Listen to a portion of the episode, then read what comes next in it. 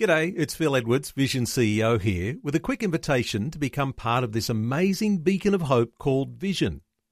Together we can put our love into action to help people of all kinds build or rebuild their lives on the truth of God. Please consider the part you can play during our upcoming Visionathon appeal, remembering that it's your support that makes Vision possible, including this podcast. Audio on demand from Vision Christian Media. After we've been serving God for a while, well, we get the feeling that we're kind of entitled to be special in His sight. And the real temptation, and it's a temptation of pride, is to put God's love to the test.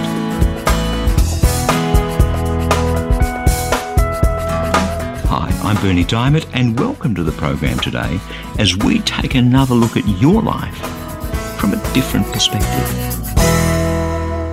You know, we all need encouragement and validation. And when we're traveling down a certain path in life, it's great when somehow people confirm that we're on the right path. Someone looks at the career you've chosen and they say to you, gee, you do so well at that. I mean, that's a wonderful thing, isn't it? And so often we want God to confirm that we've chosen the right path too. It'd be great to have His confirmation and encouragement. But sometimes, you know, sometimes at those times, God just remains silent. Have you ever noticed that? Sometimes we want the Lord to confirm that we're on the right path, and He just doesn't say anything. And you know, when we're walking in faith and putting it all on the line for God, it'd be really nice for Him to whisper, Well done, good and faithful servant, keep going. And yet, so often, He chooses to remain silent. And at those times, it can be a real wilderness experience. Why does He do that? What's going on? We like to live life on the surface, you know, the externals, the recognition the success and the, the things we can buy and the comfort and the travel and the holidays and the, you know, all that stuff. But God, God wants to go to a much, much deeper plane with us, much deeper, way below the surface. And that's why this week we've been talking about the hidden things of God.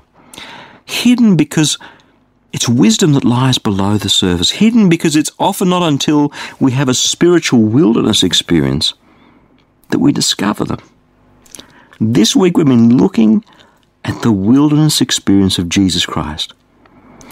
If you were with us earlier in the week, you would have heard me talking about his public baptism.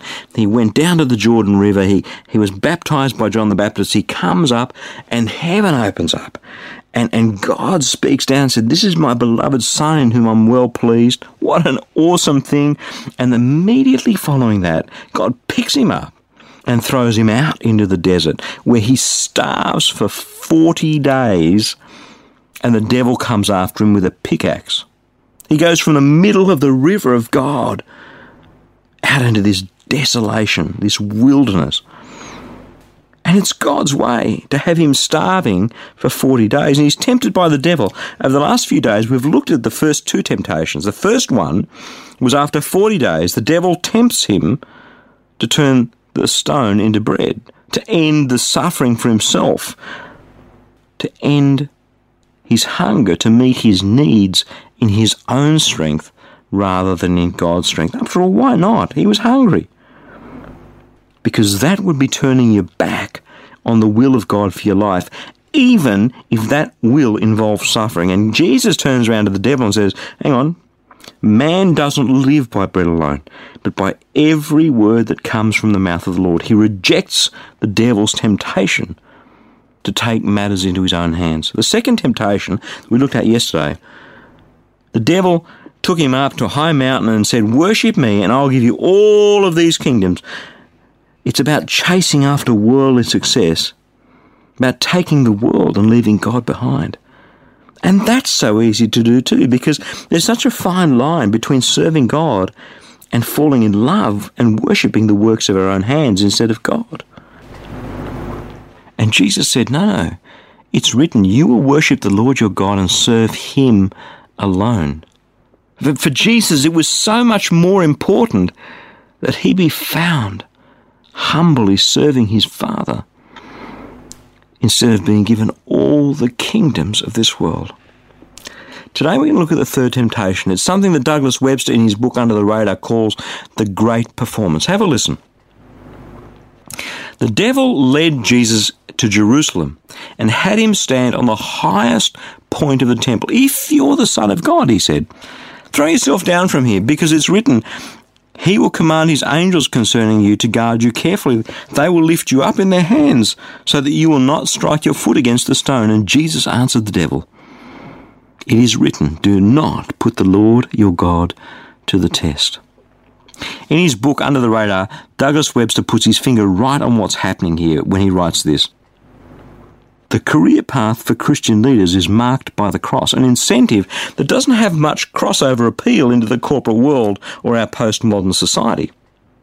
Self denial is a difficult concept to translate into today's leadership literature.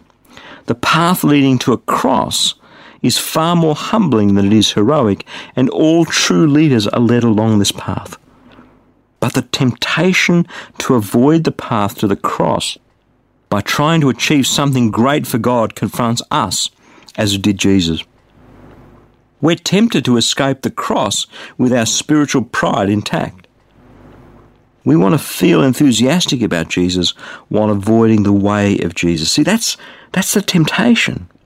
You get to a point when you've been walking with God for a while and you've been you've been sacrificing, you've been suffering, and you get to figuring, well, God, you know, I've earned something here.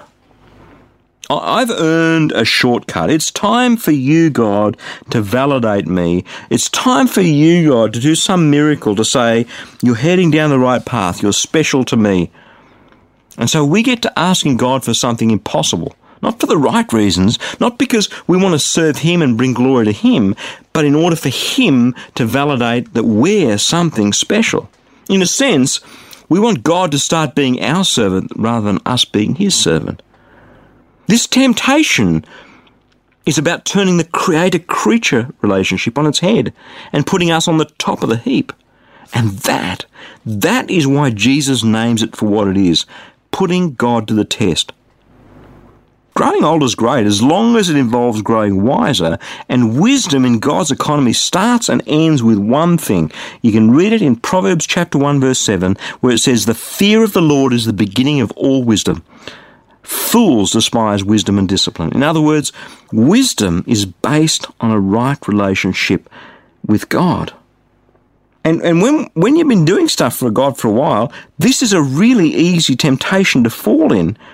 And it's the temptation the devil fell into when he tried to put himself above God. To believe in Jesus is to follow Jesus. He's not only the truth, he's also the way.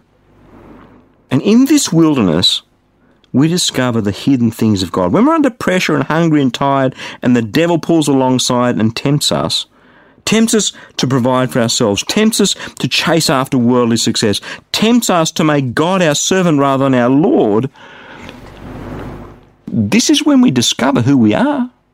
This is when we discover what we believe, and this is the place that God would teach us these lessons in a powerful way that will shape who we are. When we are shaped on the anvil of the wilderness and abandonment and vulnerability, we learn the most amazing lessons.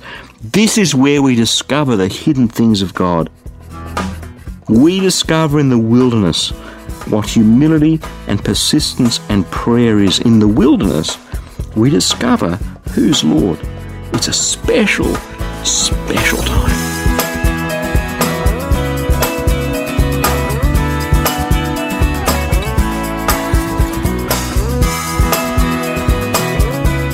Social media is a great way to stay connected to your friends and the world around you. And we'd like to invite you to be part of the Christianity Works community. The Christianity Works community is full of daily thoughts and devotions and inspirations, so no matter what kind of day you're having, you can be encouraged. If you're on Facebook, search for the Christianity Works page and like us.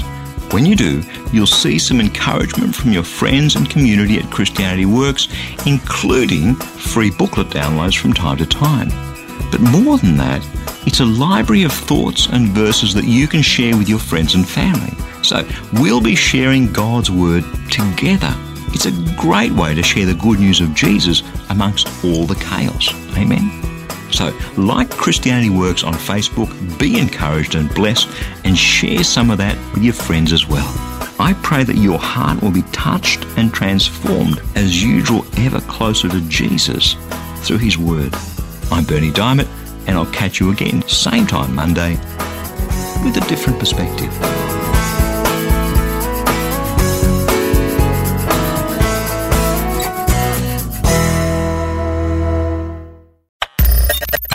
For taking time to listen to this audio on demand from Vision Christian Media. To find out more about us, go to vision.org.au.